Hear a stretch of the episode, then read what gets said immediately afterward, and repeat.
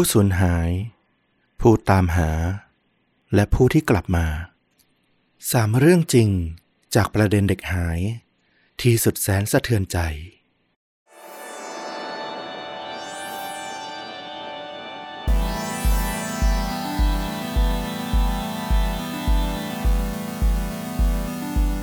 สวัสดีครับ สวัสดีครับค่าจริงยิ่งกว่าหนังพอดแคสต์จากช่องชนดูดะอยู่กับต้อมครับ แล้วก็ฟลุกครับกับหนึ่งเรื่องราวฆาตกรรม พร้อมการแนะนำภาพยนตร์ที่มีเนื้อหาใกล้เคียงกับเรื่องจริงที่เรากำลังจะถ่ายทอดนะครับ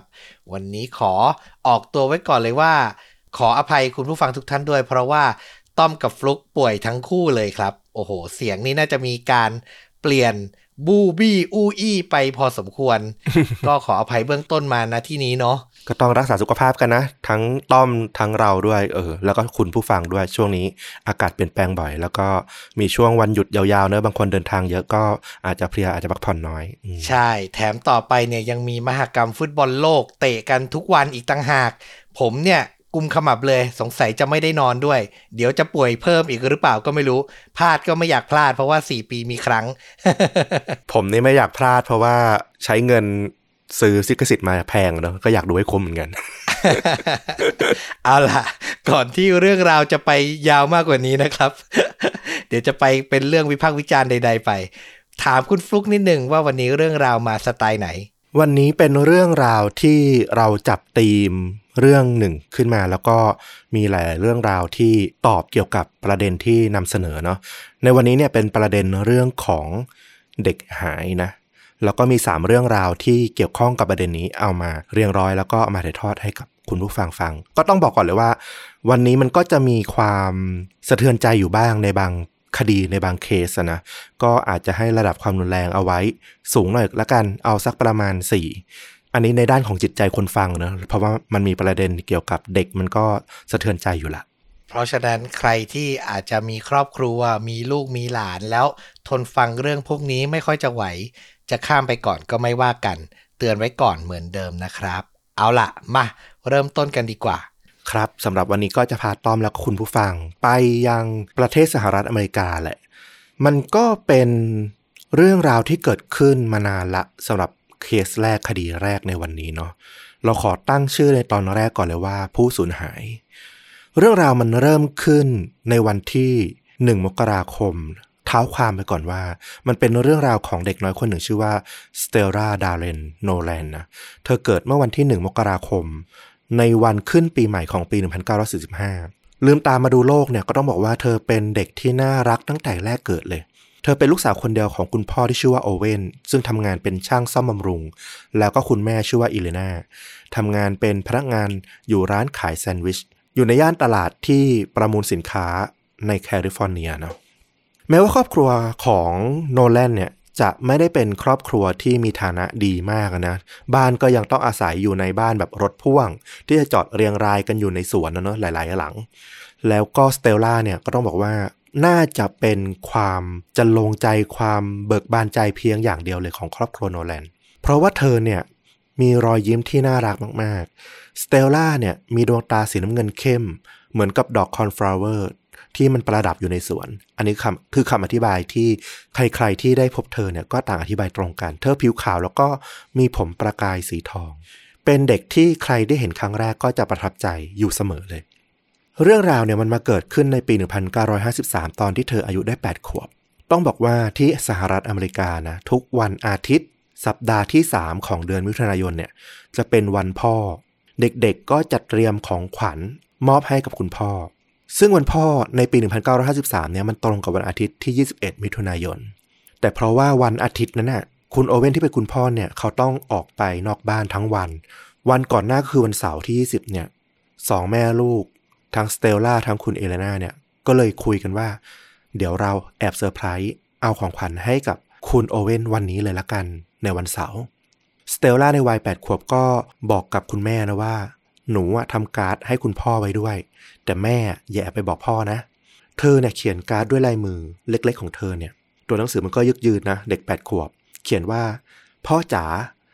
หวังว่าพ่อจ๋าจะมีความสุขในวันพ่อนะคะอิเลนาก็เตรียมของขวัญให้กับสามีของเธอเช่นกัน อยากตอบแทนว่าเออ เขาเป็นคุณพ่อที่ดีมาก ดูแล ทั้งลูกดูแลทั้งเธอเองเนี่ย เป็นครอบครัวที่น่ารักมากๆ โอเว่นได้รับของขวัญจากทั้งภรรยาแล้วก็จากลูกสาวตัวน้อยสเตลล่าแล้วก็อมยิ้มทั้งวันเลย วันนั้นพอได้ของขวัญก็แยกย้ายออกจากบ้านต่างไปทำงาน เพราะว่าครอบครัวก็ไม่ได้มีฐานะดีนะ ก็ต้องทำงานกันทุกวันเอเลนาก็พาสเตลล่าไปทำงานด้วยที่ร้านขายแซนด์วิชของเธอที่ตลาดนัด เหมือนเดิมทุกวันสเตลล่าก็จะมานั่งรอคุณแม่ทำงานเนี่ยขายของ ซึ่งก็จะมีโซนด้านหลังเนี่ยเป็นลานที่แบบเด็กๆ นั่งเล่นกันได้ โดยปกติเนี่ยสเตลล่าก็จะ เล่นอยู่กับเพื่อนที่โรงเรียนเดียวกัน ชื่อว่าบาบาร่า เอเลนาเนี่ยจะสอนสเตลล่าอย่างดีเลยว่า มาอยู่ในที่ที่คนพลุกพล่านอย่างเงี้ย ต้องระวังเลยนะ เรื่องของคนแปลกหน้า คนที่ไม่รู้จักมาชวนคุยอะไรอย่างเงี้ย มันก็ทำให้สเตลล่าเนี่ยค่อนข้างเป็นคนที่ระวัง คนที่แบบไม่คุ้นหน้า ก็จะแบบมีอาการอายบ้างกลัวบ้าง ไม่ค่อยสุงสิง ไม่ค่อยพบพูดคุยกับคนแปลกหน้าเท่าไหร่ ก็เป็นตามคำสอนของคุณแม่เธอเนาะและทุกครั้งที่สเตลล่าเนี่ย มานั่งรอคุณแม่ทำงานเนี่ย เธอก็จะเล่นกับบาบาร่าเนี่ยอยู่ห่างจากตัวร้านขายแซนด์วิชของเอเลนาเนี่ยแค่ไม่กี่เมตรเท่านั้นเอง และทุกๆ ชั่วโมงสเตลล่าก็จะต้องเดินมาหาคุณแม่มาบอกกับเอเลนาว่า ตอนนี้เธอทำอะไรอยู่ เธอจะไปไหนหรือเธอจะเข้าห้องน้องห้องน้ำอะไรเนี่ย ก็จะต้องมาบอกเอเลนาก่อนเสมอ เพื่อให้เอเลนาเนี่ยสบายใจ ปรากฏว่าในช่วงเวลาประมาณสองทุ่มผ่านไปละสเตลล่าก็ไม่ได้มาหา จนถึงสามทุ่มเอเลนาก็เริ่มแปลกใจแล้วว่า เอ๊ะ ลูกสาวหายไปนานผิดปกติ ปกติ จะเดินมาหาทุกๆ ชั่วโมงนะ late บ้างอะไรบ้างก็ไม่เกินถึงสองชั่วโมงแบบนี้ เอเลนาก็เลยเดินออกไปตามหาว่า เออ ตอนนี้สเตลล่ายังเล่นอยู่ตรงลานอยู่หรือเปล่า ยังอยู่กับบาบาร่าหรือเปล่า ปรากฏว่าตรงนั้นเนี่ยไม่มีสเตลล่าอยู่แล้ว บาบาร่าที่เล่นอยู่ด้วยกันเนี่ยก็งงนะ โดนเอเลนามาถามว่าสเตลล่าไปไหน เธอก็บอกว่า อ้าว นึกว่า สเตลล่าเนี่ยไปหาคุณแม่ เพราะว่าเธออะเดินออกไปหาพ่อแม่แป๊บเดียวเอง แล้วกลับมาจะเล่นกับสเตลล่าต่อปรากฏว่าไม่เจอละว่าสเตลล่าหายไปไหน ตอนนี้เอเลนาก็แบบตกใจเลย ถามคนรู้จักที่ผ่านไปผ่านมา ไม่มีใครเห็นสเตลล่าเลย คือเธอเป็นเด็กที่โดดเด่นนะน่ารักมากอย่างที่บอก ไม่มีทางหรอกที่คนที่เคยรู้จักเธอแล้วจะจำเธอไม่ได้ เอเลนาก็ร้อนใจมากแล้วก็ไม่รีรอรีบแจ้งตำรวจให้ช่วยตามหาทันที ตำรวจก็เริ่มตามหาสเตลล่าจากแนวทางที่มันเกิดขึ้นบ่อยๆ ต้องบอกว่าในช่วงปี 1950 กว่าๆเนี่ยมันไม่ได้มีเคสของเด็กหายเกิดขึ้นบ่อยครั้งนัก ส่วนใหญ่ก็จะเป็นเรื่องของเด็กเดินหลงทางไป หาก็ไม่เจอสักพักก็ตามหาจนเจออะไรอย่างนี้เป็นต้น กรณีที่เจอน้อยมากๆเลยก็คือเด็กถูกลักพาตัว ดังนั้นตำรวจก็เลยมุ่งความสนใจไปที่ตระเวนหาในบริเวณตลาดนัดนี้ก่อนบางทีสเตลล่าอาจจะหาเพื่อนไม่เจอแล้วก็เลยเดินตามหาแล้วก็หลงทาง อาจจะไปเจอคนแปลกหน้า แล้วก็พาไปอาจจะพาไปสถานีตำรวจหรือเปล่าก็ไปตามหากัน ปรากฏว่าชั่วโมงก็แล้ว ก็ไม่เจอ จนผ่านเป็นวัน ก็ยังไม่พบว่าสเตลล่าหายไปไหนนำซ้ำหนักสุดคือไม่มีใครเห็นเบาะแสร่องรอยของเด็กน้อยสเตลล่าเลยสักคนเดียว ตำรวจก็เริ่มสอบถามคุณแม่กับคุณพ่อนะ ของสเตลล่าว่า ไอ้ช่วงที่ผ่านมาสังเกตเห็นความผิดปกติอะไรเกิดขึ้นใกล้ๆตัวสเตลล่าหรือเปล่าเอเลนาก็จำได้ขึ้นมาเลยว่า ก่อนหน้านี้ประมาณหนึ่งสัปดาห์เนี่ย มีผู้ชายแปลกหน้าคนหนึ่ง เดินมาที่ร้านแล้วก็มาชมสเตลล่ามาทักทายเหมือนกับเวลาผู้ใหญ่ที่เจอเด็กน่ารักน่ารักอะก็แบบมาหยอกมาทักทายตามปกติ แต่พอเรื่องมันเกิดว่าสเตลล่าหายในวันนี้เนี่ย เธอนึกย้อนกลับไปแล้วรู้สึกว่าคำพูดของเขาเนี่ยมันดูแปลกๆ เธอจำได้เลยว่าชายคนนั้นอะรูปหัวสเตลล่าแล้วก็พูดว่า ลูกสาวคุณเนี่ยสวยมากเลยนะ สวยจนฉันอยากจะขอซื้อหรือขอขโมยเธอไปเลยนะเนี่ย ตอนนั้นเอเลนาเนี่ยก็ตอบแบบไม่คิดอะไรนะว่า อุ้ยชาติหน้าก็ไม่ขายหรอกค่ะ เธอไม่ใช่ของเอามาประมูลนะ เหมือนจะแซวกลับนะว่า นี่มันตลาดนัดตลาดประมูลสินค้าแต่ว่าสเตลล่าเป็นลูกสาวฉันนะ ฉันไม่ได้เอามาประมูล ก็จะพูดประมาณนี้แซวขำๆกันไป คิดว่าคนมาทักทายหยอกล้อตามปกติตำรวจก็สนใจเรื่องนี้นะว่า เอ๊ะ บางทีสเตลล่าอาจจะถูกใครบางคนหมายตาแล้วก็สะกดรอยตาม มาสักพักแล้ว มันก็น่ากังวลมากเลย ว่าอาจจะเป็นพวกอาชญากร หรือพวกที่นิยมใคร่เด็กหรือเปล่า แต่ขณะที่ตำรวจก็เริ่มติดตามหาประวัติอาชญากรของ พวกอาชญากรในคดีเกี่ยวกับทางเพศ คดีเกี่ยวกับลักพาตัวเด็กอะเนาะเอเอเลนากับโอเวนก็ให้การกับตำรวจ ให้ข้อมูลต่างๆนานา แล้วก็ยอมเผยความลับอีกหนึ่งเรื่องออกมา เพราะคิดว่าอาจจะเป็นข้อมูลสำคัญที่ทำให้ตำรวจเนี่ยตามหาสเตลล่าเจอเร็วขึ้น นั่นก็คือสองสามีภรรยาเนี่ยสงสัยอีกหนึ่งประเด็นก็คือ บางทีคนที่เอาตัวสเตลล่าไป อาจจะเป็นแม่แท้ๆของเธอ คือสเตลล่าเป็นลูกบุญธรรมของพวกเขา ซึ่งไม่มีใครเคยรู้มาก่อน พวกเขาเนี่ยรับเลี้ยงสเตลล่ามาเมื่อ 8 ปีก่อน ตอนที่เอเลนาเนี่ยยังทำงานเป็นพนักงานเสิร์ฟ อยู่ที่ร้านอาหารในซานดิเอโก ตอนนั้นเนี่ยเธอรู้จักกับเพื่อนที่ทำงานด้วยกันชื่อว่าเบ็ตตี้ และเบ็ตตี้เนี่ยก็มีปัญหาก็คือเธอท้องก่อนแต่งแล้วก็ยังไม่อยากมีเด็ก ยังไม่อยากเลี้ยงเด็ก เอเลนาก็เลยปรึกษากับโอเว่นที่เป็นสามีว่า เออ เราอะก็ยังไม่มีลูกมีลูกกันยาก ไหนๆก็ไหนๆละ บางทีพระเจ้าอาจจะส่งเด็กคนนี้เนี่ยมาให้เราก็ได้ รับเลี้ยงลูกของเบ็ตตี้เนี่ยเป็นลูกของเรากันเถอะ หลังจากที่เบ็ตตี้เนี่ยคลอดลูกก็มอบให้กับเอเลนากับโอเวนมาเลี้ยงเหมือนลูกแท้ๆ แล้วเธอเนี่ยก็ต่างแยกย้ายกัน ไปใช้ชีวิตที่อื่น เอเลนากับโอเวนเนี่ยก็ย้ายมาอยู่ที่ลอสแอนเจลิสแคลิฟอร์เนีย แล้วก็มาทำงานเลี้ยงสเตลล่าเหมือนลูกแท้ๆเลย โดยที่ไม่มีใครรู้เลยว่าสเตลล่าเนี่ยเป็นลูกของคนอื่น ตอนนี้ทั้งสองสามีภรรยาก็เลยคิดว่าเป็นไปได้ว่าตอนเนี้สเตลล่าโตขึ้นมาระดับหนึ่งละแล้วเบ็ตตี้เนี่ยอาจจะมีฐานะการงานที่ดีขึ้นแล้วก็คิดถึงลูกของเธอ อาจจะแอบกลับมา แล้วกลัวว่าถ้ามาขอดีๆ ทั้งคู่จะไม่ยอมคืนให้ ก็เลยมาลักพาตัวสเตลล่ากลับไปหรือเปล่าตำรวจก็ได้ข้อมูลนี้ก็ ชะงักไปเลยนะ ตอนแรกจะรีบตามหาพวกอาชญากรทางเพศ คือถ้าเป็นเบ็ตตี้คุณแม่แท้ๆเนี่ย มาขโมยลูกตัวเองกลับไป มันก็จะเป็นคดีแบบโอละพ่อทันที เพราะว่าการที่ยกสเตลล่าให้กับครอบครัวโนแลนเนี่ยมันเป็นสัญญาปากเปล่าที่ไม่มีเอกสาร รับรองบุตรบุญธรรมแต่อย่างใด ก็คือถ้าเขาจะเอากลับไปมันก็เป็นสิทธิ์อันชอบธรรมของเขาอะ สำคัญที่สุดตอนนี้ก็คือ ทางครอบครัวโนแลนไม่ติดใจเลยว่า ถ้าเบ็ตตี้เนี่ยจะเอาลูกกลับไปแต่ขอให้รู้เถอะว่าสเตลล่าอยู่ปลอดภัยกับเบ็ตตี้หรือเปล่า ตำรวจก็เลยต้องตามหาว่า แล้วคุณแม่ที่ชื่อว่าเบ็ตตี้เนี่ยเขาอยู่ที่ไหน ก็ต้องบอกว่าตำรวจทำงานได้รวดเร็วมากแล้วนะ เพียงแค่ 2 วันเท่านั้น ก็สืบค้นทะเบียนราษฎร์ชื่อเบ็ตตี้จีนเอ็กคอลสำเร็จเพราะว่าเธอแต่งงานใหม่อาศัยอยู่ในรัฐเท็กซัส ตำรวจก็ รีบเดินทางไปหาเลย แล้วสิ่งที่ทุกคนกังวลมากที่สุดก็เกิดขึ้น คือเบ็ตตี้มีสีหน้าที่ตกใจมาก เธอดูไม่ได้เสแสร้งนะ เธอดูเสียใจมากๆกับสิ่งที่ได้ยิน คือเธออะแทบจะไม่ได้อยู่กับสเตลล่าเลยตั้งแต่เธอเกิดมา แต่ว่ามันก็มีความผูกพัน ความอาลัยอยู่ เมื่อเธอรู้ว่าสเตลล่าหายตัวไป ไม่รู้ชะตากรรมอะเธอก็ใจสลายไม่แพ้กับครอบครัวโนแลนอย่างคุณเอเลนาแล้วก็คุณโอเว่นเลยทีเดียว ตอนนี้ทิศทางการสอบสวนมันก็เลยต้องกลับมาเรื่องของการหายตัวลักพาตัวอีกครั้งหนึ่งตำรวจก็ระดมสอบถามไปยังพวกคนในชุมชน พวกญาติต่างๆของทั้งโอเว่นทั้งเอเลนาที่เป็นผู้ชาย รวมถึงพวกฆาตกรพวกอาชญากรที่เคยมีประวัติเกี่ยวกับเด็ก ก็ถูกเรียกมาสอบสวนสอบถามหมด ไม่ว่าจะกี่คนหรือกี่คนก็ไม่มีข้อมูลที่เป็นประโยชน์ ตอนนี้ทั้งเมืองเนี่ยรู้เรื่องของสเตลล่าละ มันก็กลายเป็นความตื่นตระหนกอกสั่นขวัญแขวน ทุกบ้านทุกหลังที่มีลูกเล็ก ๆ มีหลานเล็ก ๆ ก็ต่างเอาลูกตัวเองเนี่ยรีบเข้าบ้านแล้วก็ไม่ปล่อย ออกไปเล่นนอกบ้านเลย กลัวมาก เจอใครต่างถิ่นแปลกหน้ามาก็ระแวงระวังกันไปหมด ต้องบอกว่าการหายตัวไปของเด็กๆ ในรัฐแคลิฟอร์เนียเนี่ยช่วงปี 1950 กว่าๆเนี่ย มันเป็นคดีที่แบบ ยังใหม่มากสเตลล่าน่าจะเป็นเคสแรก ๆ เลย หลังจากนั้นเนี่ยมันก็เกิดคดีขึ้นมาอีกหลายครั้งบ้างนะ แต่ว่าก็จะเป็นหลากหลายรูปแบบเลย ทั้งเด็กชายเด็กหญิง มัธยมต้นที่ออกไปปั่นจักรยาน แล้วก็หนีตามกันไปหายไป หรือเด็กชายวัยรุ่นที่มีปัญหากับทางบ้านทะเลาะกับพ่อ แล้วก็ขี่มอเตอร์ไซค์หายออกจากบ้านไปบ้าง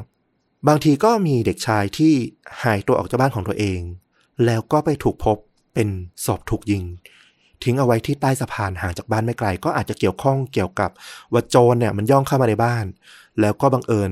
มาปะกับพวกเด็ก แล้วก็กลัวว่าจะจำหน้าได้ก็เอาลักพาตัวไปแล้วก็ไปฆ่าปิดปากก็มี แต่ว่าไอ้แบบเด็กเล็กๆ ที่จะถูกลักพาตัวไปทั้งทั้งที่อยู่ใกล้เคียงกับผู้ปกครองใกล้กับพ่อแม่อย่างสเตลล่ารวมถึงว่าไม่มีเบาะแสร่องรอยเลยเนี่ย มันไม่เคยเกิดขึ้นมาก่อน จากวันเป็นเดือนแล้วก็จากเดือนเป็นปีนะ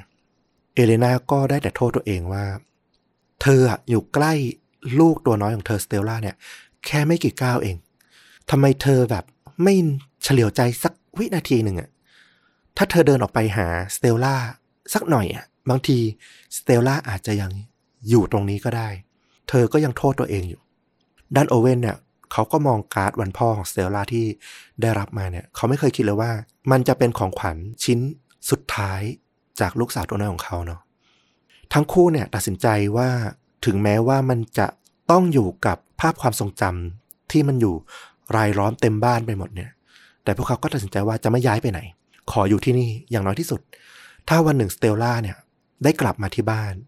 กลับมาบ้านถูก เธอก็จะยังจะมีพ่อหรือแม่เนี่ยรอรับอยู่ มองในแง่ดีที่สุด เธออาจจะน่ารักจนไปเตะตา พวกเศรษฐีบางคนที่แบบไม่มีลูก อยากได้ลูกบุญธรรม แล้วก็อาจจะพาเธอไปเลี้ยงแล้วก็ได้ ถ้าเธอโตขึ้นมาในอนาคต เธอก็อาจจะกลับมาหาพ่อแม่ของเธอ ถ้าเธอจำความได้มากกว่านี้ แต่สุดท้ายผ่านไปอีกหกปีต่อมา การรอคอยของเอเลนาก็ไม่เป็นผลนะ เธอจากไปด้วยวัยแค่ 46 ปีเท่านั้นเอง ก็อาจจะมีอาการตรอมใจ แล้วก็สะสมอีกหลาย ๆ เรื่อง สเตลล่าก็กลายเป็นคดีเด็กหายที่ตำรวจไม่สามารถปิดคดีลงได้นะ คดีแรก ๆ ของแคลิฟอร์เนียเลย ก็เป็นเรื่องที่เตือนใจนะว่า เรื่องของเด็กเล็กที่หายไปมันเกิดขึ้นได้ทุกที่ทุกเวลาเนาะอืมเรื่องที่สองเรื่องของผู้ตามหา เมื่อมีผู้สูญหายก็จะมีผู้ที่ต้องตามหา ในช่วงปี 1950 1960 1970 มันก็มีคดีที่เด็กหายแล้วก็ปิดไม่ลงหลายต่อหลายคดี บางทีก็เป็นคดีเล็กๆ อย่างที่บอกนะ เด็กหนีตามกันไปมั่ง บางก็เป็นคดีใหญ่ เช่น คดีของเด็กวัย 11 ปีที่ถูกลักพาตัวไปขณะที่ปั่นจักรยานกลับบ้าน แล้วก็สุดท้ายไปพบหลักฐานเป็นเสื้อผ้า ถูกยัดทิ้งไว้ในกระป๋องเบียร์ห่างจากบ้านของเธอเนี่ยหลายสิบกิโลเมตร จนสุดท้ายเนี่ยกว่าจะไปพบก็คือเธอเนี่ยกลายเป็นร่างเป็นศพจมน้ำลอยอยู่ในทะเลห่างออกไปจากฝั่งร้อยห้าสิบเมตร สภาพร่างกายเปื่อยเปล่า แล้วก็มีร่องรอยถูกล่วงละเมิดทางเพศ ซึ่งคดีเหล่านี้เนี่ยมันก็เป็นคดีที่มันก็สะเทือนขวัญจิตใจของผู้คนที่อยู่ในเมืองลอสแองเจลิสในรัฐแคลิฟอร์เนียอยู่ละ ต้องบอกว่ามีคดีที่เกี่ยวข้องกับเด็กหาย ทั้งเล็กและใหญ่แบบนี้เนี่ยหลายสิบคดีเกิดขึ้นในช่วงปี 1960-1970 และญาติครอบครัวของเด็กเหล่านี้ หลายคดีก็ยังไม่เคยได้พบลูกหลานของพวกเขาเนี่ย แม้แต่ร่างที่สูญหายไป ก็ไม่รู้ชะตากรรม ก็ยังรอคอย แม้ว่าจะไม่ได้กลับมาอย่างที่มีลมหายใจ จนถึงปี 2000 ก็ยังมีผู้คนที่ยังคอยตามหาเด็กๆเหล่านี้ กลับคืนสู่พ่อแม่ของพวกเขา แม้ว่าจะผ่านมาหลายปีหลายสิบปีก็ตาม ในปี 2007 มีนักสืบแล้วก็เป็นนักเขียน หนังสือแนวสารคดีคนหนึ่งชื่อว่าคุณจีเวสตันดีวอลเขาเนี่ยสนใจเกี่ยวกับคดีเด็กหายในแคลิฟอร์เนียมาก แล้วก็รวบรวมข้อมูลมาเตรียมเขียนหนังสือ เขาเนี่ยเคยมีหนังสือฮิตชื่อเรื่องว่า The Climb ปี 1997 เกี่ยวกับโศกนาฏกรรม ที่เกิดขึ้นจริงบนเอเวอเรสต์ในปี 1996 แต่ละว่าหลังจากหนังสือเล่มนี้เนี่ยเขาก็แทบไม่มีหนังสือฮิตฮิตเรื่องอื่นเลยเวสตันก็ตั้งใจเต็มที่เลยว่า เขาจะรวบรวมข้อมูลเกี่ยวกับคดีเด็กหาย แล้วก็เอามาตีพิมพ์ หวังว่าเล่มนี้แหละจะกลับมาเป็นที่สนใจอีกครั้งหนึ่ง ระหว่างที่รวบรวมหลักฐานในคดีต่างๆ ที่เกี่ยวข้องเนี่ยหลายต่อหลายคดีที่มันไม่ได้สัมพันธ์อะไรกันเลย เขาไปสะดุดกับภาพสเก็ตใบหน้าคนร้ายในคดีคดีหนึ่งขึ้นมา คดีนี้เนี่ยต้องย้อนไปวันที่ 23 มีนาคม ปี 1957 เด็กชายวัย 8 ขวบชื่อว่าโทมัส เอลดอน โบแมน เขาเนี่ยไปปีนเขา เดินป่ากับครอบครัว คือคุณพ่อแล้วก็ลูกพี่ลูกน้องของเขา ระหว่างที่เดินป่ากันในแคลิฟอร์เนีย ตอนเดินกลับเนี่ย มันก็ใกล้จะถึงลานจอดรถละ โทมัสก็เลยขอคุณพ่อว่า ขอวิ่งนำไปรอที่รถนะ เดินช้าๆมาน่าเบื่อละ คุณพ่อก็เห็นว่า เออ ก็ใกล้จะถึงที่รถจอดละจริง ๆ นั่นแหละ ก็ปล่อยให้โทมัสวิ่งนำไปก่อน ซึ่งมันก็เป็นช่วงเวลาที่คลาสายตาไปเพียงแค่ไม่กี่นาทีเท่านั้นเอง พอคุณพ่อของโทมัสเดินมาถึงรถ ครอบครัวเดินมาถึงรถ ไม่มีใครพบเจอโทมัสอีกเลย เย็นวันนั้น เจ้าหน้าที่ตำรวจ เจ้าหน้าที่ป่าไม้ กว่า 400 นายนะถูกตามมาเพื่อเดินค้นหาสถานที่ระหว่างช่วงตั้งแต่เขื่อนจนถึงถนนเส้นทางหลวง ซึ่งมันอยู่ระหว่างจุดที่โทมัสหายตัวไป รวมไปถึงบริเวณทะเลสาบที่อยู่ใกล้เคียงด้วย เผื่อว่าเขาจะหลงป่าเดินไปแล้วเกิดอุบัติเหตุตกน้ำตกท่าหรือเปล่า ก็มีการดำน้ำลงสำรวจในทะเลสาบด้วย เป็นเรื่องใหญ่มาก แต่สุดท้ายก็ไม่มีใครพบร่องรอยของโทมัส เลยสักที่หนึ่ง หลังจากนั้นพอเป็นข่าวออกไป ก็มีพยานคนหนึ่ง ออกมาแสดงตัวว่าเขาเนี่ยน่าจะพบเห็นโทมัส พยานคนนี้เป็นเด็กชายวัยสิบขวบชื่อว่าจอห์นนี่เขาบอกว่าเขาเนี่ยเห็นเด็กผู้ชายหัวทองผมสั้นคนหนึ่ง รูปร่างหน้าตาลักษณะเสื้อผ้า คล้ายกับที่บอกว่าเป็นโทมัส ก่อนที่จะหายตัวไป ซึ่งตอนที่เขาเห็นเนี่ยมันเป็นเวลาหลายชั่วโมงละ หลังจากที่โทมัสเดินป่า เขาเห็นโทมัสเนี่ยกำลังยืนร้องไห้ อยู่ระหว่างกลุ่มผู้ชาย ตัวใหญ่ ๆ พวกผู้ชายหลายคนนั้นน่ะดูเนื้อตัวมอมแมมดูสกปรกมากตำรวจก็สเก็ตภาพของผู้ชายคนหนึ่งในกลุ่มที่จอห์นนี่เนี่ยได้เห็น แต่แน่นอนว่า ผู้ชายผิวขาว ผมสั้นเนื้อตัวสกปรก มันเป็นสภาพของคนเร่ร่อนคนไร้บ้าน ที่มันเจอเดินอยู่ทั่วทั้งลอสแองเจลิสอยู่แล้วอะมันแทบจะแบบช่วยอะไรไม่ได้เลย แล้วยิ่งเป็นคำบอกเล่าถึงหน้าตาคนร้ายให้สเก็ตภาพเนี่ย จากเด็กอายุสิบขวบอะซึ่งอธิบายหรือจดจำรูปร่างหน้าตาได้แบบ ยังไม่ได้เก่งมากอะภาพมันก็ออกมาแบบ ดูคล้ายคนนั้นคนนี้ไปหมดอะดูแทบจะไม่ได้ช่วยเลย สุดท้าย โทมัสก็เป็นอีกคดีหนึ่งของเด็กหายที่ตำรวจไม่สามารถตามหาร่องรอยได้ เวสตันเนี่ยก็ดูภาพสเก็ตคนร้าย ที่จอห์นนี่เนี่ยได้ทิ้งเอาไว้เมื่อปี 1957เนี่ยเขารู้สึกคุ้นหน้าของผู้ชายในรูปวาดนี้มากเลย เขารู้สึกว่าเหมือนเพิ่งจะเคยเห็นหน้าตาประมาณนี้จากที่ไหนสักแห่งหนึ่ง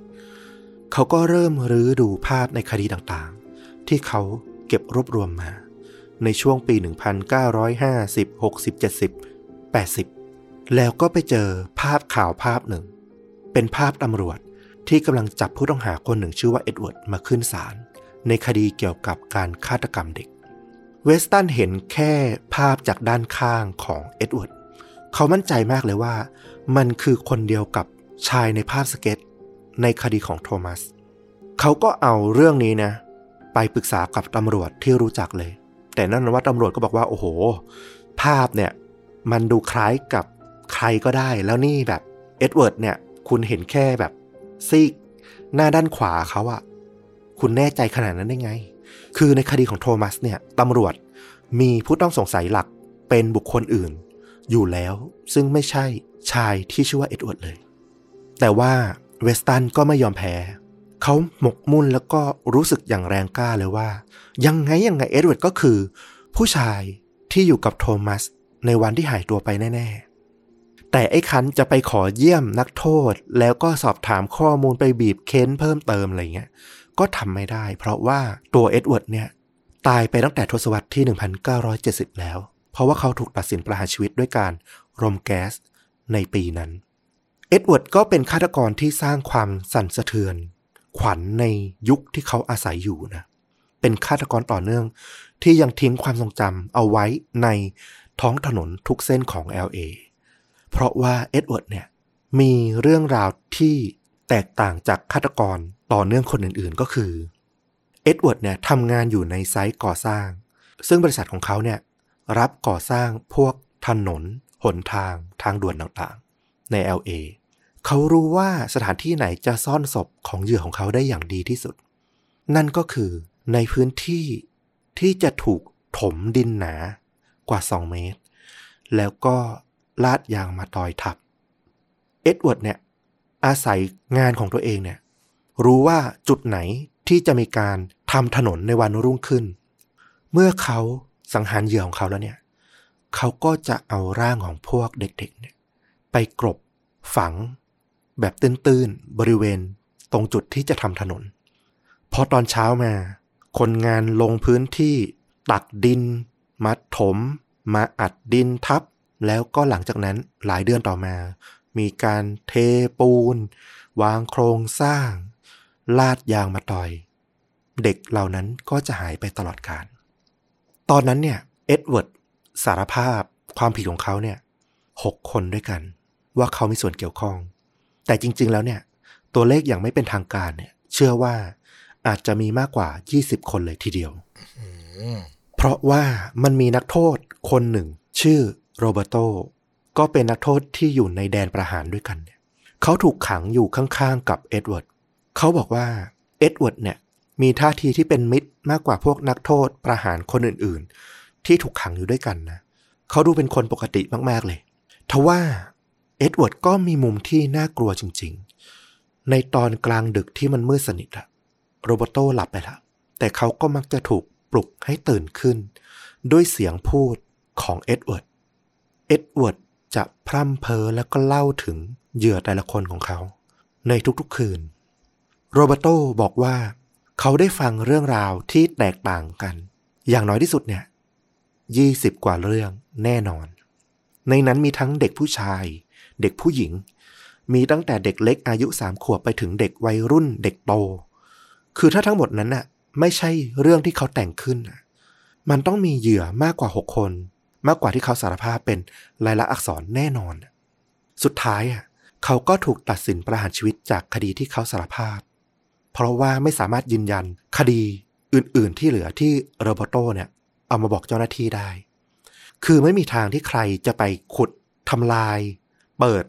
ช่องทางถนนทางด่วนต่างๆ เพื่อตามหาศพอยู่แล้วอะยิ่งไม่รู้ด้วยว่า มันอยู่ตรงไหนกันแน่ เวสตันก็เชื่อเลยว่า เด็กน้อยโทมัสที่หายไปในป่าเนี่ย น่าจะเป็นหนึ่งในเหยื่อที่เอ็ดเวิร์ดเนี่ยลักพาตัวแล้วก็เอาไปฝังไว้ที่ทางด่วน หรือถนนตรงไหนสักที่ใน LA การพิสูจน์ชี้ตำแหน่งของร่างของเหยื่อเนี่ยที่มีความ ชัดเจนแน่ชัดว่าอยู่ในบริเวณนี้อย่างน้อยที่สุดใน 50 เมตรนี้ในร้อยเมตรนี้เนี่ยมันมีความสำคัญเยอะมากอย่างที่บอก เพราะว่าไม่มีทางที่คุณจะไปขอให้รัฐแคลิฟอร์เนีย ขุดถนน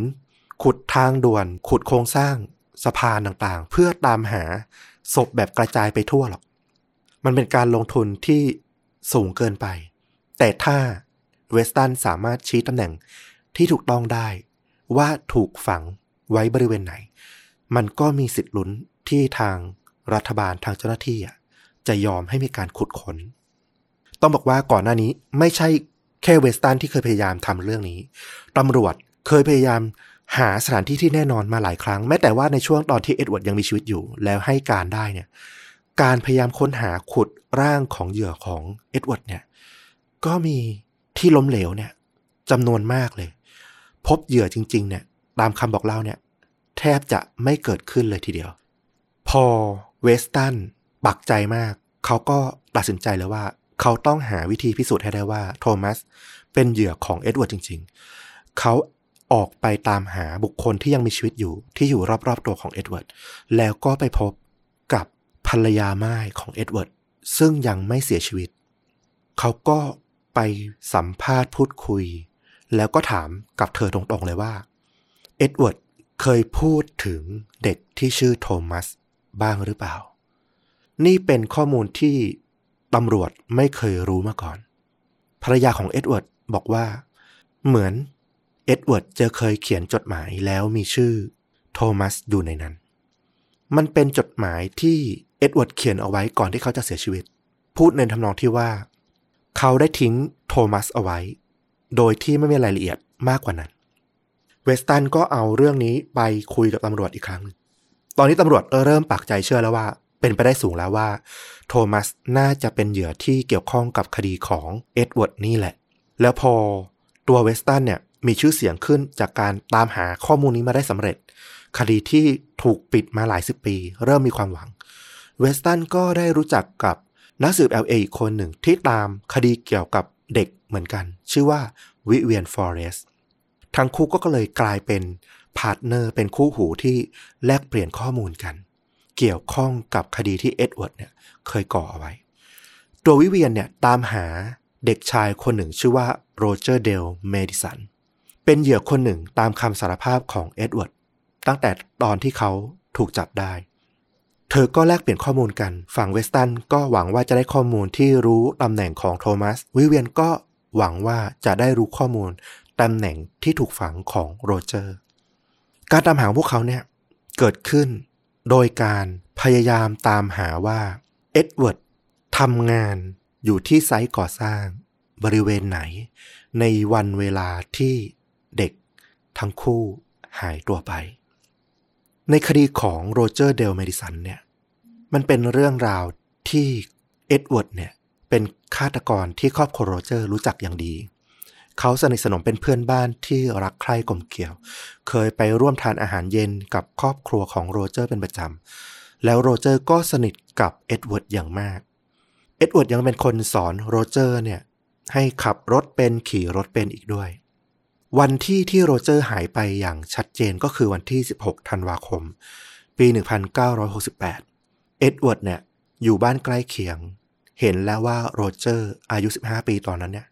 ทะเลาะกับพ่อมา น่าจะตามประสาวัยรุ่นนะนะ แล้วโรเจอร์ก็วิ่งออกมา จับรถจะหนีออกจากบ้าน ดูท่าทางหงุดหงิด เอ็ดเวิร์ดก็เดินมาคุยกับโรเจอร์ก่อนเลย ว่า เฮ้เฮ้เฮ้ใจเย็นๆ จะไปไหน ทะเลาะกับพ่อเหรอ เอาน่าใจเย็นๆ ไปพูดคุยไปเล่นเกมไปคลายเครียดก่อนดีกว่า ให้อารมณ์มันเย็นๆ แล้วเอ็ดเวิร์ดก็พาโรเจอร์เนี่ย ไปยังสวนส้มแห่งหนึ่ง แล้วก็ชวนโรเจอร์เนี่ยเล่นเกม โดยที่เขาเนี่ยเดิมพันกับโรเจอร์ ท้าให้ทำอย่างนั้นอย่างนี้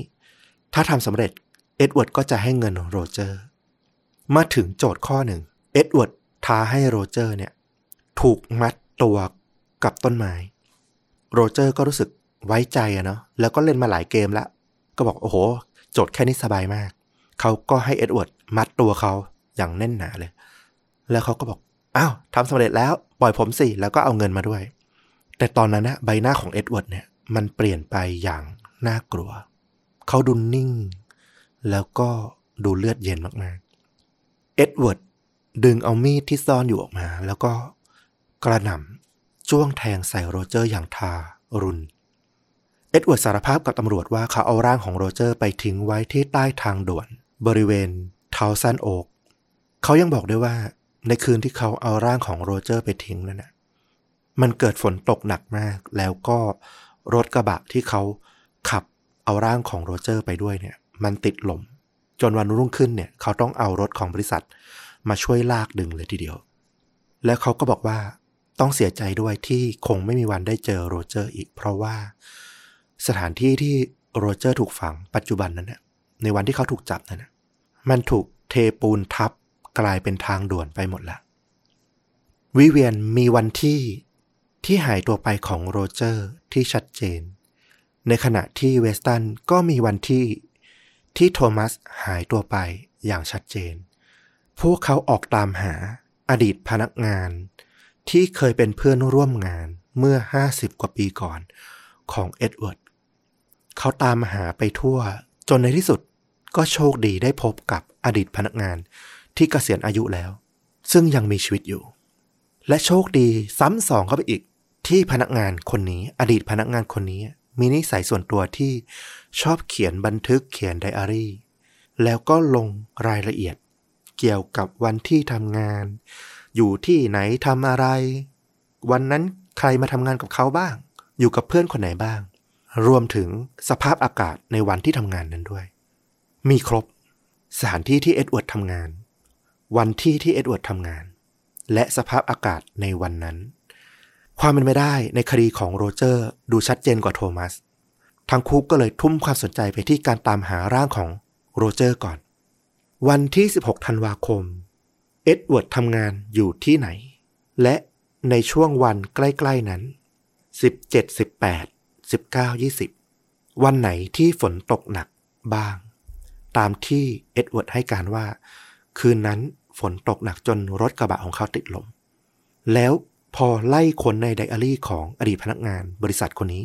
ก็พบว่ามันตรงกับช่วงงานก่อสร้างทางด่วน บนถนนเทาซันโอ๊กช่วงกิโลเมตรที่ 23 พอดีในวันนั้น มันก็ได้สถานที่ที่เป็นไปได้มากที่สุดจำกัดวงแคบมากที่สุดแล้ว ในการที่จะขออนุมัติเพื่อ ตามหาร่างของโรเจอร์ หลังจากผ่านไปกว่า 50 ปี ต้องบอกว่าเจ้าหน้าที่เกือบร้อยนาย สุนัขตำรวจ ผู้เชี่ยวชาญด้านนิติเวชผู้เชี่ยวชาญด้านการใช้เรดาร์สแกนโครงสร้างอาคารต่างๆ มาร่วมมือกันมาร่วมงานกันในครั้งนี้ ทางรัฐแคลิฟอร์เนียให้การสนับสนุนเต็มที่ เพราะมันจะเป็นคดีประวัติศาสตร์เลยที่สามารถกู้ร่างของเหยื่อ เมื่อ 50 ปีก่อนกลับคืนสู่ครอบครัวของเขาได้ ในปี 2008 คุณพ่อของโรเจอร์อายุ 85 ปีละยังคงรอคอยลูกชายกลับบ้าน ถึงแม้จะรู้อยู่แล้วว่าลูกชายเนี่ย เสียชีวิตไปนานแล้วจากคำสารภาพของเอ็ดเวิร์ด แต่เขายังเชื่อเลยว่า วันหนึ่งเขาต้องได้ร่างของลูกชายกลับมาบ้าน แต่โครงสร้างที่จะต้องขุดตามจุดนั้นน่ะ มันมีช่วงระยะทางเกือบครึ่งกิโลเมตร 500 เมตร เจ้าหน้าที่ต้องสแกนพยายามหาความเป็นไปได้ที่สุดว่าจุดไหน ที่ควรจะขุดลงไปเพื่อตามหา แล้วไม่กระทบโครงสร้างสำคัญของทางด่วน เขาพบว่าต้องขุดหลุมขนาด 7 เมตรครึ่ง ลงไปตรงจุดที่ต้องสงสัย มันใช้เวลาเป็นเดือนเลยทีเดียว กว่าจะ ขุดลงไปถึงจุดนั้น แต่แล้วเพียงไม่กี่วันก่อนที่จะถึงจุดที่พวกเขาคาดว่าจะเป็นร่างของโรเจอร์ ก็มีคำสั่งให้ทั้งทีมงาน ต้องหยุดการขุดลง เพราะว่าเมื่อทางวิศวกรพิจารณาถึงความปลอดภัยต่อโครงสร้างทางด่วนแล้ว พบว่าไม่สามารถขุดไปมากกว่านี้ได้อีกแล้ว แม้ว่ามันจะเป็นความล้มเหลวนะ แต่มันก็เป็นความพยายามของ ผู้คนที่ตามหาโรเจอร์กลับบ้าน ที่เข้าใกล้ตัวเขามากที่สุด ตลอด 50 ปีที่ผ่านมา วิเวียนให้สัมภาษณ์ว่า ถึงแม้มันจะเป็นการทำงานที่ยาวนานขนาดไหนทำงานมันหนักขนาดไหน แต่มันยังต้องเดินทางต้องทำงานนี้ไปอีกยาวนาน เธอไม่อาจนอนหลับได้ตราบใดที่ยังรู้ว่ามีเด็กๆ มีเหยื่ออีกมากมายรอการกลับบ้านอยู่ เหมือนโรเจอร์ เธอรู้สึกอยู่เสมอเลยว่า เด็กๆเหล่านี้มันก็เหมือนกับลูกของเธอ ถ้าลูกของเธอต้องประสบชะตากรรมเดียวกับพวกโรเจอร์หรือเด็กคนอื่นๆ เธอคงอยากจะทำทุกอย่างเพื่อให้เขาได้กลับบ้าน แต่อย่างน้อยที่สุดมันก็ไม่สูญเปล่าซะทีเดียว ในคดีของโรเจอร์ เพราะว่าอย่างน้อยที่สุดครอบครัวของโรเจอร์ในปี 2008 พวกเขาก็รู้แล้วว่า บริเวณไหนที่เป็นสุสาน เป็นที่ฝังศพที่แท้จริงของโรเจอร์ น้องสาววัย 11 ปีของโรเจอร์ ในตอนที่เขาหายตัวไป ปัจจุบันเป็นหญิงวัยเกษียณวัยกลางคน เธอก็ยังขอบคุณเจ้าหน้าที่ว่าอย่างน้อย ก็ยังทำให้เธอเนี่ยสามารถได้เอาดอกกุหลาบไปวางไว้ข้างๆ ทางด่วน ตรงจุดที่มีการขุดเจาะ เพื่อเป็นการรำลึกแล้วก็อาลัยถึงพี่ชายของเธอได้สำเร็จ เป็นภาพที่สะเทือนใจอะ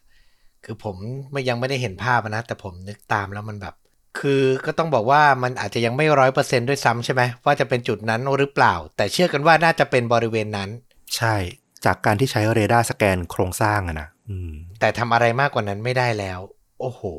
คือเหมือนจะปลดเปลื้องบางอย่างในใจของครอบครัวของเด็กที่สูญหายของครอบครัวโรเจอร์อะแต่ก็ยังไม่ซะทีเดียวเนอะอื้อหือมันค้างค้างคาคาๆมันเป็นบทสรุปที่ค้างค้างคาคาๆมาก แต่ในมุมหนึ่งมันก็ช่วยปลอบประโลมจิตใจได้จริง ๆ แหละ ผมจะบอกว่าเป็น happy ending ก็พูดได้ไม่เต็มปาก แต่มันมีความ happy อยู่อะเออเป็นอื้อหือ bittersweet อะเนาะหวานขม แล้วก็มาถึงเรื่องที่สามในวันนี้ เราให้ชื่อตอนว่าผู้กลับมา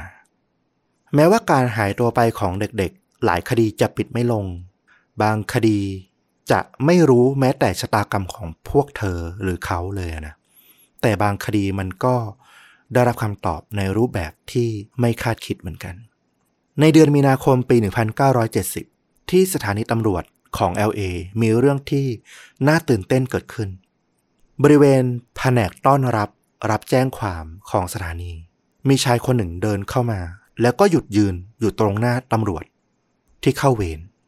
ชายคนดังกล่าวไม่พูดอะไรแล้วก็เอาปืนลูกโม่ วางบนเคาน์เตอร์ ตำรวจตรงนั้นก็แตกคือเลย ชายคนนี้จะมาทำอะไรหรือเปล่า สติดีหรือเปล่า แต่ก่อนที่จะมีการปะทะกันรวบตัวหรือว่ายิงกันเนี่ยชายคนนั้นก็รีบยกมือขึ้น แล้วก็บอกว่า ผมชื่อแม็ก ผมมามอบตัว ผมกระทำความผิดที่อธิบายเป็นคำพูดได้ยาก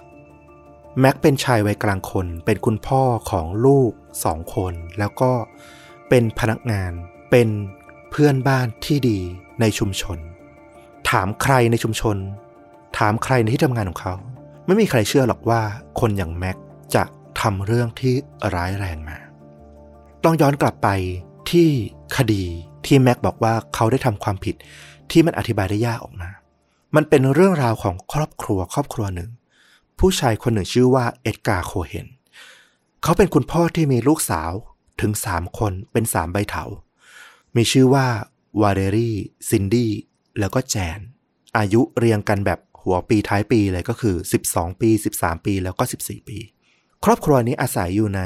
แคลิฟอร์เนีย เป็นครอบครัวธรรมดาที่น่ารักมาก ๆ แต่แล้ววันที่ 5 มีนาคมปี 1970 ในตอนที่คุณพ่อเอ็ดการ์เนี่ยไม่อยู่บ้าน แล้วก็ต้องทิ้งลูกสาวสามคนเนี่ยให้เฝ้าบ้าน ปรากฏว่ามีโจรย่องเบาสองคน แอบเข้ามาในบ้าน พอโจรสองคนนี้ เจอว่ามีเด็กสาวยังอยู่ในบ้านสามคน พวกมันก็ชักปืนออกมาขู่นะโจรคนหนึ่งที่ดูเป็นวัยรุ่น ก็รีบไปขโมยข้าวของอย่างรีบร้อนนะ ตกใจด้วย มีคนอยู่ในบ้าน มีคนพบเห็น ขณะที่โจรอีกคนที่ดูแก่กว่า เป็นชายวัยกลางคน เขาก็ดูตื่นตกใจ แต่ก็เอาปืน ขู่บังคับ แล้วก็ตัดสินใจว่า เอาพวกเด็กสาวทั้งสามคนเนี่ย ไปด้วยเลยดีกว่า อย่างน้อยเนี่ย ก็ชะลอเวลา ให้ตำรวจเนี่ยตามจับพวกเขาได้ช้าลง ที่สำคัญคือเด็กสาวทั้งสามคน เห็นหน้าโจรทั้งสองคนอย่างชัดเจนแล้ว พวกเด็กสาวทั้งสามคนก็ยอมไปอย่างว่าง่ายนะ จะบอกว่ามีปืนขู่ก็ใช่ แต่อีกหนึ่งเรื่องก็คือ มันมีคดีที่เกิดก่อนหน้านี้แค่ประมาณ ไม่กี่ปีประมาณ 1-2 ปีเท่านั้นเอง เป็นเรื่องราวของ เด็กหนุ่มอายุ 16 ปีชื่อแกรี่โรเชตเขาเนี่ยถูกพบนอนตายอยู่ในห้องของพ่อแม่ ขณะที่อยู่บ้านเพียงลำพัง พ่อแม่ไปทำงานส่วนน้องสาวก็ไปเที่ยวบ้านเพื่อน เชื่อกันว่า โจรเนี่ยย่องเบาเข้ามาในบ้านตอนกลางวันแสกๆแล้วก็บังเอิญมาเจอกับแกรี่พอดี ด้วยความตกใจโจรก็เลยยิงแกรี่ทิ้งเพื่อปิดปาก คดีนี้เนี่ยมันก็ยังฝังในความรู้สึกของเพื่อนบ้านหลาย ๆ ครอบครัว ซึ่งเด็กสาวทั้งสามคนก็เคยได้ยินเรื่องของแกรี่ แล้วก็คงคิดว่ายอมทำตามพวกโจรนี้ไปก่อนดีกว่า ดีกว่า โดนยิงทิ้งตายในบ้านแบบแกรี่ แต่เด็กสาวก็อาจจะลืมไปว่ามันมีคดีที่คล้ายคลึงกัน อีกคดีเหมือนกัน ที่จบไม่สวย เลยสักนิดหนึ่ง เป็นเรื่องราวของเด็กหนุ่มคนหนึ่งชื่อว่าโดนัลด์อาร์เรนทอชวัย 13 ปี เขา ถูกโจรย่องเข้าบ้านตอนที่เขาก็อยู่บ้านตามลำพังเหมือนกัน แล้วก็คงบังเอิญไปเจอกับโจรเข้าพอดีเหมือนกัน โจรก็ลักพาตัวเขาออกจากบ้าน การตามหาตัวเขาก็เกิดขึ้น แต่ความหวังก็ลิบหรี่ แล้วสุดท้ายโดนัลก็ถูกพบโดยวัยรุ่นในท้องถิ่นสองคนที่บังเอิญไปเจอร่างของเขา ถูกยิงทิ้งไว้ที่ใต้สะพาน ห่างจากบ้านของเขาเพียงแค่ไม่ถึง2กิโลเท่านั้นเอง ทั้งคดีของแกรี่และคดีของโดนัลด์เป็นคดีที่ตำรวจเองก็ยังไม่สามารถตามคนร้ายมารับโทษได้ ตอนนี้เด็กสาวทั้งสามคน ก็ต่างหวาดกลัวนะว่า เธอจะลงเอยแบบแกรี่ หรือลงเอยแบบโดนัลด์หรือเปล่า พวกเธอทั้งสามคนเห็นคนร้ายอย่างชัดเจน พวกมันขับรถหนีขึ้นไปทางเหนือของเมือง LA ในพื้นที่ที่ห่างไกลชุมชนเมืองเป็นพื้นที่ป่า พวกโจรเริ่มถกเถียงกันว่า จะเอายังไงกับพวกตัวประกันนี้ดี ยิ่งไกลบ้านออกไป ยิ่งเข้าป่าไปเท่าไหร่ พวกเด็กสาวก็เริ่มตาหนักแล้วว่า พวกเธอน่าจะไม่ได้กลับบ้านแล้วแหละ ระหว่างที่คุณพ่อคุณแม่ ครอบครัวโคเฮนกลับมาบ้าน ไม่เจอลูกสาว ก็ตกใจรีบโทรแจ้งตำรวจ เจ้าหน้าที่ตำรวจก็รีบตามหาเด็กสาวทั้งสามคนนะ เพราะว่ามันมีคดีเด็กหายก่อนหน้านี้มาหลายคดีแล้ว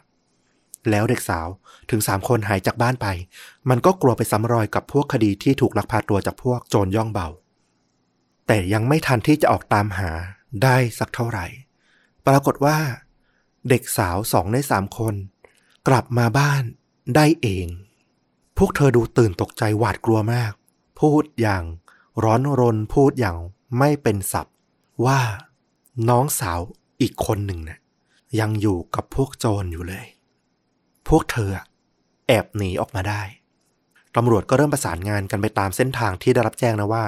พวกเธอถูกจับตัวไป ขับรถขึ้นไปทางเหนือ เข้าไปในเขตป่า พยายามเพื่อจะให้ตำรวจตามทางหลวงเนี่ย ช่วยดูสังเกตแล้วก็สกัดจับ เดี๋ยวนะ ตอนนี้คือมีพี่น้องสามคนกลับมาได้สองคนเหรอ ถูกต้องระหว่างที่ตำรวจจะเริ่มออกตามหากลับมาได้แล้วสองคน อาจจะด้วยความมือใหม่ของพวกโจรที่แบบ ไม่เคยลักพาตัวตัวประกันมาก่อน หรืออาจจะเป็นเพราะความชะล่าใจที่แบบทำมาหลายครั้ง แล้วก็คิดว่าเป็นเด็กผู้หญิง ธรรมดาธรรมดาก็ไม่รู้เหมือนกัน มันก็เลยทำให้พวกโจรเนี่ย พลาดทำให้เด็กสองคนเนี่ยหนีออกมาได้เอง ขณะที่พวกโจรน่ะจอดรถพัก ตอนนี้ก็อย่างที่บอกเลย ไม่มีใครรู้ชะตากรรมของเด็กคนสุดท้าย ว่าเป็นอย่างไรบ้าง ระหว่างที่ทุกคนก็ออกตามหาช่วยกันตามหาทั้งตำรวจทั้งคนในเมือง ผ่านไปไม่กี่ชั่วโมงถัดมา ที่สถานีตำรวจ LA แม็กก็เดินเข้ามาวางปืนลูกโม่แล้วก็สารภาพ เขายอมรับว่าเขาคือโจรที่ลักพาตัวเด็กสาวทั้งสามคนไปจริง ๆ แล้วก็บอกแบบหมดเปลือกเลย ด้วยความรู้สึกที่แบบผิดอย่างรุนแรง เขาบอกว่าโจรอีกคนที่ร่วมมือกับเขาอะ เป็นแค่เด็กหนุ่มอายุ 15 ปีเท่านั้นเอง ซึ่งรายละเอียดของโจรคนนี้นะโจรหนุ่มเนี่ยก็ไม่ได้รับการบันทึกเป็นลายลักษณ์อักษรนะ เพราะว่าก็มีความคุ้มครองในเรื่องของเยาวชนอยู่ด้วย แม็กก็บอกไปอีกว่า ตอนนี้เนี่ยเขารีบมามอบตัว ด้วยความรู้สึกผิด เพราะว่าเขาอะตกใจที่เด็กสองคนอะหนีไปได้ ด้วยความตกใจอะเขาก็เลยไล่เด็กคนสุดท้ายอะลงจากรถ ทิ้งไว้กลางป่าแล้วก็ขับหนีมา เขากลับมาบ้าน กังวลอยู่ว่าเด็กคนสุดท้ายจะเป็นยังไง อยู่กลางป่าเพียงลำพัง กินไม่ได้นอนไม่หลับ รู้สึกควบคุมความคิดจิตใจร่างกายตัวเองไม่ได้เลย ความรู้สึกผิด มันไล่บี้จิตใจเขาหนักมาก จนในที่สุดตัดสินใจว่ามามอบตัวแล้วกัน แล้วให้ตำรวจรีบไปตามหาเด็กคนสุดท้าย น้องคนสุดท้องนี่อายุเท่าไหร่นะ น้องคนสุดท้องอายุ 12 ปี ตำรวจได้รับข้อมูลนะว่าจุดที่ปล่อยเด็กทิ้งเอาไว้เนี่ย คือตรงไหนก็รีบออกตามหาเลย แต่ด้วยความที่มันเป็นป่า ก็ต้องใช้เวลาใช้เจ้าหน้าที่ออกปูพรมเดินตามหา โชคดีมาก เด็กสาวเนี่ย หลงป่าแต่ก็ยังปลอดภัยดีอยู่ แม้ว่าจะมีอาการตื่นกลัวแล้วก็หวาดกลัวอยู่บ้างที่แบบอยู่ลำพังกลางป่า แล้วก็เพิ่งผ่านประสบการณ์ที่แบบ น่ากลัวสุดขีดในชีวิตมา ตำรวจก็ฟังคำสารภาพของแม็กเนี่ยแบบเชื่อครึ่ง ไม่เชื่อครึ่ง คือแม็กเนี่ยเป็นคนที่อาศัยอยู่ในชุมชน แล้วก็เป็นที่รู้จักกันดี พอสมควร ตำรวจก็เชื่อแหละว่าแม็กคงคิดแล้วว่า เด็กสาวเนี่ยเคยเห็นหน้าเขาและอาจจะจำได้ด้วย ว่าเขาคือโจรที่เข้าบ้านของพวกเธอ และพอมีเด็กสาวเนี่ยหนีไปได้ เขาก็กลัวแล้วว่า จะถูกจับได้แล้ว รีบไปมอบตัวก่อนดีกว่า แต่ในขณะที่ตำรวจก็ยังสงสัยว่าเขาสำนึกผิดจริง ๆ หรือเปล่า แม็กก็สารภาพเรื่องที่น่าตกใจเพิ่ม ก็คือ เขายอมรับว่า เขาคือโจรย่องเบา ที่ยิงแกรี่อายุ 16 ปีเมื่อ 2 ปีก่อน รวมถึงเด็กชายโดนัลวัย 13 ปี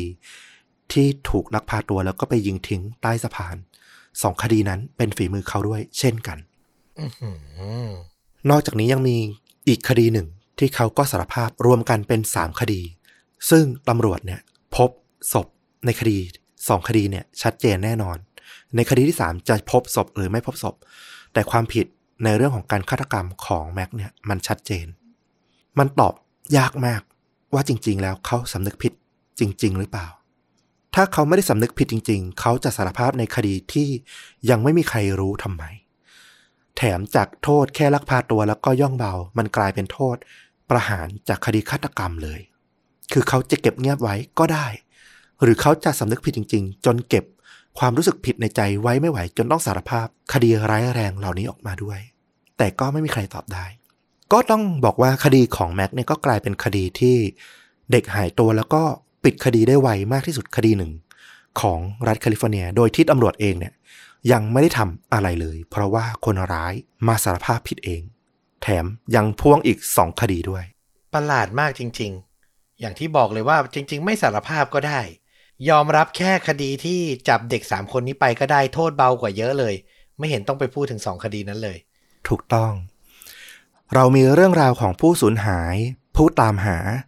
แล้วก็ผู้กลับมา ขอแถมสุดท้ายเรื่องที่สี่เราขอตั้งชื่อเรื่องว่า ผู้ลักพา ชายคนนี้เป็นชายที่เคยทำงานเกี่ยวกับด้านงานโยธาในกองทัพ เขาใช้รถก่อสร้างขนาดใหญ่อย่างคล่องแคล่ว พอออกจากราชการทหาร ก็ไปทำงานในบริษัทรับเหมาก่อสร้างเอกชน ผู้ลักพาคนนี้เป็นสามีที่ดีเป็นพ่อของเด็กสองคนที่เขา รับเลี้ยงมากับภรรยา เขาเข้ากันได้ดีกับเพื่อนบ้าน ไม่มีใครเชื่อเลยว่าเขาเป็นคนไม่ดี แม้แต่ภรรยาของเขาก็ไม่รู้ สิ่งที่เขาปกปิดได้อย่างมิดชิดที่สุดก็คือ เขาเป็นผู้มีรสนิยม ใคร่เด็ก เด็กผู้หญิงตัวเล็กๆ ปลุกเร้าความสนใจทางเพศของเขาได้เสมอ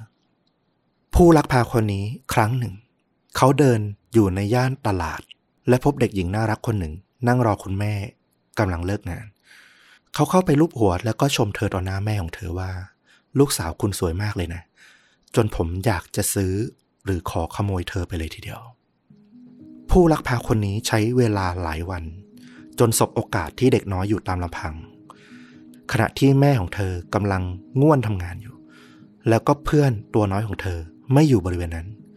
ผู้ลักพาคนนี้ ล่อเด็กน้อยคนนี้กลับไปบ้านของเขา แล้วเขาก็ล่วงเกินเด็กน้อยคนนั้น จากนั้นเขาก็ขับรถ พาเหยื่อของเขาเข้าไปในป่า แล้วก็บีบคอ จนร่างเล็กๆนั้นนะแน่นิ่ง แล้วเขาก็โยนเด็กน้อยคนนั้น ข้ามรั้วกั้นสะพานลงไปยังเนินเหวด้านล่าง ซึ่งอยู่ลึก วันรุ่งขึ้นผู้ลักพาคนนี้ ขับรถกลับมาอย่างที่เกิดเหตุ เพื่อดูให้แน่ใจว่าเด็กน้อยคนนั้น ยังอยู่หรือไม่ เขาต้องประหลาดใจมากที่แทนที่จะเห็นร่างที่มันนอนแน่นิ่ง เขากลับเห็นร่างของเด็กน้อย ที่น่าจะตายไปแล้วกำลังนั่งงนเงียนโซเซอยู่ เธอดูสับสนอาจจะเพราะบาดเจ็บอย่างหนักจากการถูกโยนลงมากว่า 90 เมตร ถลายมาตามเนินดิน เขาเดินตามลงไปที่ร่างของเด็กน้อยคนนั้น ระหว่างทางเลือกที่จะช่วยชีวิตเธอ แล้วยอมรับในคดีล่วงละเมิดทางเพศและพยายามฆ่า หรือจะทำให้มันเงียบหายไปตลอดกาลเขาเลือกอย่างหลัง เขาชักมีดออกมา แล้วก็จัดการเธอ เขาครุ่นคิดว่าจะจัดการกับร่างนี้ยังไงดี โยนทิ้งไว้มันถูกพบเห็นง่ายไปแล้ว สิ่งที่เขานึกออกคือ งานที่เขาทำอยู่ มันคืองานก่อสร้างทางด่วน ถ้าฝังเธอเอาไว้ในเขตนั้น ร่างเธอจะหายไปตลอดกาล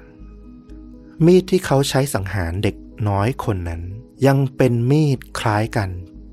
ที่เขาใช้แทงใส่เด็กชายวัย 15 ปี ที่เขาสนิทมากคนหนึ่ง ในสวนส้ม จนตายในหลายปีให้หลัง นอกจากมีดเขายังพกปืนลูกโม่ใช้ข่มขู่เหยื่อแล้วก็ออกย่องเบา ขโมยทรัพย์สินมีค่าตามบ้านต่างๆ ทรัพย์สินจริงๆ เป็นเรื่องรองที่เขาสนใจ บ้านที่เขาเล็ง เป้าหมายมักจะเป็นบ้านที่มี ลูกสาวตัวน้อย อาศัยอยู่ ในบ้านหลังหนึ่ง เขาตั้งใจจะเข้าไปลักพาตัว ลูกสาวคนเล็กของบ้าน แต่เมื่อเข้าไป มันผิดพลาดไปหมด เด็กสาวคนนั้น ไปบ้านเพื่อนและไม่อยู่บ้าน แต่คนที่อยู่บ้านกลับเป็นพี่ชายวัย 16 ปีของเด็กสาวคนนั้นต่างหากผู้ลักพาคนนี้ตัดสินใจ ยิงพี่ชายของเด็กคนนั้นตายในบ้าน ปืนลูกโม่นี้ก็เป็นกระบอกเดียวกับที่เขาเอาไปมอบให้กับตำรวจที่สถานีตำรวจ เมื่อเหยื่อเด็กสาวสามคนที่เขาลักพาตัวไป และตั้งใจจะเอาไปทำอะไรสักอย่าง เกิดหนีรอดจากเงื้อมือเขาไปได้ซะก่อน บางคนเรียกเขาว่าเอ็ดเวิร์ดบางคนเรียกเขาว่าแม็กชื่อเต็มของเขาคือแม็กเรย์เอ็ดเวิร์ดผู้ลักพาคนนี้เป็นชายวัยกลางคนที่ไม่มีใครเคยหวาดระแวงสงสัย แต่ กลายเป็นฆาตกรต่อเนื่องที่อาจจะมีจำนวนเหยื่อ เป็นเด็กมากที่สุดของแคลิฟอร์เนียสามคดีที่เราเล่ามาทั้งหมดทั้งสเตลล่า ทั้งโทมัส โรเจอร์ แกรี่ โดนัลและอาจจะอีกหลาย ๆ คนที่เราพูดถึงเกี่ยวกับการหายตัวไปของเด็กในแคลิฟอร์เนีย ที่ว่าปั่นจักรยานหนีตามกันไปบ้าง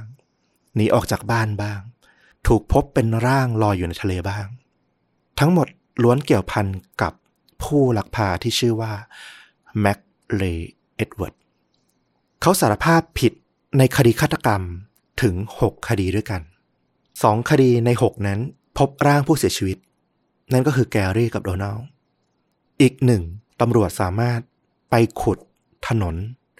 แล้วก็เก็บร่างของสเตลล่าคืนครอบครัวได้สำเร็จ แต่อีก3คดีที่เขาสารภาพ เด็กชายหญิงที่ปั่นจักรยานไปด้วยกัน2คน รวมถึงโรเจอร์ที่หายตัวไปจนถึงปี 2000 ก็ยังไม่มีใครพบร่างนั้นนะ เป็น3คดีที่ตำรวจยังไม่สามารถพบร่างได้แล้วไม่สามารถเอาผิดกับแม็กเรย์เอ็ดเวิร์ดได้ นั่นทำให้เขามีความผิดใน3คดีแรกเท่านั้น อย่างไรก็ตามบั้นปลายชีวิตของเขาขณะที่อยู่ในเรือนจำเขาร้องขอเพียงอย่างเดียวเลยนั่นก็คือ ขอให้เขาถูกประหารเถอะแม็กเรย์เอ็ดเวิร์ดโอดครวญกับทนายของเขาว่ามันเป็นความอับอายที่สุดในชีวิต ให้เขาได้ลัดคิวไปนั่งเก้าอี้ไฟฟ้า เป็นคิวแรกก็ยังดีกว่า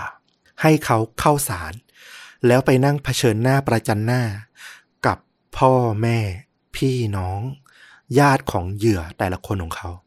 และแน่นอนรวมถึงภรรยาและลูกอีกสองคนของเขาด้วย ดวงตาพวกนั้นที่เคยเชื่อเคยไว้ใจเขาอะมันกรีดแทงเขามากยิ่งกว่า ไฟฟ้าที่จะสังหารเขาสิอีก เขาร้องขออยู่อย่างนั้น แต่การพิจารณาคดีมันก็ยืดเยื้อยาวนาน เขาทนไม่ไหว แม็กเรเอ็ดเวิร์ดตัดสินใจ เอายาระงับประสาทที่ได้รับแจกในคุกเนี่ยพยายามกินให้มันเกินโดส หวังจะตาย แต่มันก็ไม่มากพอ คือแน่นอนอยู่ละ ในเรือนจำเขาไม่ให้ยาที่มันมากเกินไป เพื่อป้องกันอันตรายของนักโทษอยู่แล้ว เขาฆ่าตัวตายครั้งแรกไม่สำเร็จ ครั้งที่สองเขาเอาใบมีดโกน ค่อยๆกรีดท้องตัวเอง หวังจะคว้านท้องตาย แต่ใบมีดมันก็เล็กแล้วก็ทื่อเกินไป เขาฆ่าตัวตายครั้งที่สองไม่สำเร็จ ระหว่างที่ก็อ้อนวอน โอดครวญต่อศาลว่าประหารผมเถอะประหารผมเถอะ แต่ทนาย ก็บอกความจริงกับเขาอีกอย่างหนึ่งก็คือแม็กต่อให้ศาลมีคำสั่งประหารชีวิตคุณก็เถอะนะ แต่ว่าคุณจะต้องไปต่อคิว ของพวกนักโทษประหารอีกเป็นร้อยคนเลยกว่าจะถึงคิวของคุณ และพูดกันตามความจริงตั้งแต่ปี 1967 เป็นต้นมา ในแคลิฟอร์เนียแทบจะไม่มีการประหารจริง ๆ เกิดขึ้นเลย ส่วนใหญ่มันก็จะเป็นการดึงเวลาจนถึงระยะเวลาอุทธรณ์แล้วก็ลดโทษ เป็นจำคุกตลอดชีวิตหรือ 30-40 ปีอย่างนั้นไปแทน ก็คือเขาพยายามจะลดโทษประหารลง ความหวังของคนที่จะถูกประหารเพื่อชดใช้ความผิดอะมันไม่เกิดขึ้นหรอก แม็กอยู่กับความรู้สึกผิดบาปอับอาย แล้วก็ไม่กล้าสู้หน้าผู้คน แม้สุดท้ายวันที่ 30 ตุลาคม 1971 เขาจะรู้แล้วว่าศาลมีคำสั่งตัดสินประหารชีวิตเขาด้วยการ รมแก๊ส แต่นั่นมันก็ยังไม่ไวพอสำหรับเขา วันนั้นแม็กเรย์เอ็ดเวิร์ดในวัย 53 ปี ตัดสินใจแขวนคอตายในห้องขัง โดยใช้สายไฟจากโทรทัศน์ ที่ถูกถอดออก เขาไม่เคยสารภาพเรื่องของแรงจูงใจ นอกจากข้อสันนิษฐานว่าเขาเป็นพวกใคร่เด็ก เขาไม่เคยบอกความเกี่ยวข้องถึงเยาวชนที่เป็นคู่หูอาชญากรรมของเขา ว่าเด็กคนนั้น ได้ทำอะไรเอาไว้บ้าง สิ่งที่น่าสนใจมากที่สุดในคดีของแม็กซ์เรย์เอ็ดเวิร์ดก็คือ เขาเอาตัวรอด เขาหนีความรู้สึกผิดของตัวเองด้วยการตาย และเลือกที่จะทิ้ง การรอคอย การตามหา ความโศกเศร้า ความไม่รู้ชะตากรรมของลูกหลานตัวเอง ไว้กับครอบครัวของเหยื่อ เขาอาจจะตายโดยที่สาสมสะใจ กับความรู้สึกของผู้คนในสังคมที่กำลังโกรธแค้นกับเรื่องราวที่มันเกิดขึ้น แต่เรื่องนี้ก็ทำให้เห็นแง่มุมว่าบางที นักโทษมีชีวิตอยู่เพื่อชดใช้สิ่งที่เขาก่อไว้ เพื่อชดใช้ให้กับครอบครัวของเหยื่อ เพื่อบอกว่าเกิดอะไรขึ้นกับลูกหลานของพวกเขา และลูกหลานของพวกเขาอยู่ที่ไหน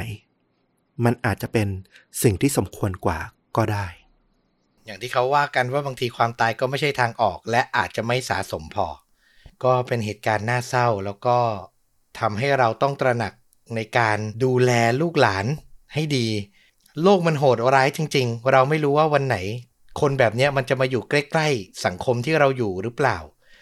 มันไม่มีทางป้องกันอื่นเลยอะนอกจากสอดส่องดูแล คนที่เรารักโดยเฉพาะเด็ก ๆ เยาวชนเนี่ยให้ดี ให้มากที่สุดเท่าที่เราจะทำได้จริง ๆ นะอืมแล้วก็ถ้ามีกำลังไหวก็สอดส่องดูแล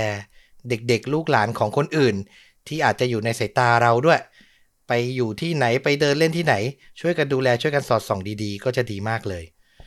แล้วก็มาเหมือนเป็นบทสรุปเล็กๆ หักมุมตอนจบเหมือนกันว่าทุกเรื่องที่เล่ามาเนี่ยเป็นเรื่องราวของคนคนเดียวเลยเนาะไม่น่าเชื่อว่าคนคนหนึ่งจะทำเรื่องราวให้มันเกิดขึ้นได้มากมายขนาดนี้นะแล้วภาพยนตร์ล่ะที่อยากจะแนะนำ มีซีรีส์จำนวน 4 ตอนเรื่องหนึ่งเพิ่งเข้า Netflix ได้มาประมาณสัปดาห์ถึง 2 สัปดาห์นี้เองชื่อเรื่อง Inside Man อยากมาแนะนำกัน เป็นซีรีส์จากฝั่งอังกฤษนะของ BBC ทำแล้วก็มาฉายทางช่อง Netflix เป็นเรื่องราวของบาทหลวงคนหนึ่ง ซึ่งเป็นบาทหลวงที่ดีมากๆเลยนะ มีภรรยามีลูกชาย ครอบครัวดีมาก เขาเป็นคนดีของสังคมเลยแหละ แต่เขามีลูกศิษย์อยู่คนหนึ่ง ซึ่งเป็นพวก ใคร่เด็ก และความต้องการที่อยากจะช่วยปกป้อง ปกปิด ความผิดนี้ของลูกศิษย์ของเขาอะโดยหวังว่าจะให้ลูกศิษย์ของเขาเนี่ยได้กลับตัวกลับใจซะ เลิกติดตามเลิกสะสมเลิกหมกมุ่นดูไอ้พวกคลิปเกี่ยวกับเด็กสักทีทำให้เขาเนี่ยเข้าไปพัวพันกับคดีที่มันยิ่งยุ่งเหยิงไปใหญ่ เป็นเรื่องราวที่สะท้อนแง่มุมของมนุษย์แล้วก็ความบังเอิญ ความซวยซับซ้อนของ คนคนหนึ่งที่มันจะเกิดขึ้น และมีเรื่องราวการเล่าเรื่องที่น่าสนใจมาก เพราะในทางหนึ่ง เล่าเรื่องของบาทหลวงที่ไปพัวพันกับคดีที่มันไม่จบไม่สิน้น อีกทางหนึ่งมันเป็นเรื่องราวของฆาตกรที่เป็นนักโทษประหาร อาศัยอยู่ในคุก ชื่อว่าเจฟเฟอร์สันกรีฟแสดงนำโดยคุณสแตนลีย์ทุชชี่นะ ซึ่งก็คุ้นหน้าหลายคนแหละ นักโทษคนนี้เนี่ยเป็นนักโทษที่ก่อคดี ฆาตกรรมภรรยาตัวเอง แล้วก็เอาศีรษะของเธอเนี่ยไปซ่อนโดยที่ไม่เคยมีใครพบหาเจอเลยว่าอยู่ที่ไหน และเขาก็ไม่ยอมสารภาพด้วยว่าเขาเอาศีรษะของภรรยาไปซ่อนไว้ที่ไหน ความสำคัญของตัวฆาตกรกรีฟที่อยู่ในคุกเนี่ย คือเขาเป็นคนที่ฉลาดมาก พัสดีมักจะมาปรึกษาคดีต่างๆ ที่อยู่โลกภายนอกเนี่ย ให้เขาฟังเสมอ เขาแค่ฟังรายละเอียดของคดีต่างๆ ก็สามารถหาคำตอบให้กับคดีคดีนั้นได้ แต่เขามีหลักการและอุดมการณ์ในการเลือกทำคดีต่างๆ ตามใจตัวเอง ในเรื่องนี้ก็เลยเป็นเรื่องราวควบคู่กันไปสองทางฝั่งหนึ่งคือบาทหลวงที่พยายามหาทางหลุดพ้นจากวังวนที่มันตกกระไดพลอยโจรไปเรื่อยๆ และร้ายแรงขึ้นเรื่อยๆ อีกฝั่งหนึ่งฆาตกรอัจฉริยะก็ต้องหาคำตอบ ในคดีของบาทหลวงคนนั้น เพื่อช่วยชีวิตบาทหลวงคนนั้นให้ได้ทันเสียก่อน โดยที่เขาก็ไม่ได้ออกจากคุกไปเลย เป็นเรื่องราวที่น่าสนใจมาก บทดูเข้มข้นขนาดนี้มาจากฝีมือการเขียนบทของสตีเวนมอฟแฟตใครที่คุ้นชื่อน่าจะจำได้ว่าเขาเป็นคนที่เขียนบท ซีรีส์อย่างเชอร์ล็อกแล้วก็ซีรีส์ดังๆ อีกหลายเรื่องของฝั่งอังกฤษเป็น ซีรีส์อีกเรื่องหนึ่งนะ Inside Man เราเป็นอีกเรื่องหนึ่งที่เราแนะนำให้ดูว่า เออ สนุกติดตามได้ แม้ว่ามันก็มีหลาย ๆ อย่างที่เราไม่ชอบอะนะ แต่ว่านั่นก็เป็นอีกเรื่องหนึ่งไว้ ถ้าได้ไปดูแล้วเดี๋ยวค่อยเอามาลองคุยกันละกัน แต่ฟังดูแล้วน่าสนใจมาก ๆ เลย แล้วก็มีคนพูดถึงในแง่มุมที่ชื่นชอบ เยอะพอสมควรเลยในช่วงนี้นะครับ เอาล่ะ แล้วนี่ก็คือฆาตจริงยิ่งกว่าหนังจากชนดูดาใน episode นี้ ใครชื่นชอบก็สามารถสนับสนุนพวกเราได้โดยตรงเลย ด้วยการกดปุ่ม thanks นะครับผมส่งรายได้ให้ต้อมกับฟลุกสามารถทำช่องไปได้นานๆ หรือใครจะสมัครสมาชิกช่องได้รับฟังตอนพิเศษเดือนละหนึ่งตอน support กันยาวๆ ก็ทำได้เช่นเดียวกันนะครับ กลับมาพบต้อมกับฟลุกได้ในตอนต่อๆไป วันนี้ลาไปก่อน สวัสดีครับ สวัสดีครับ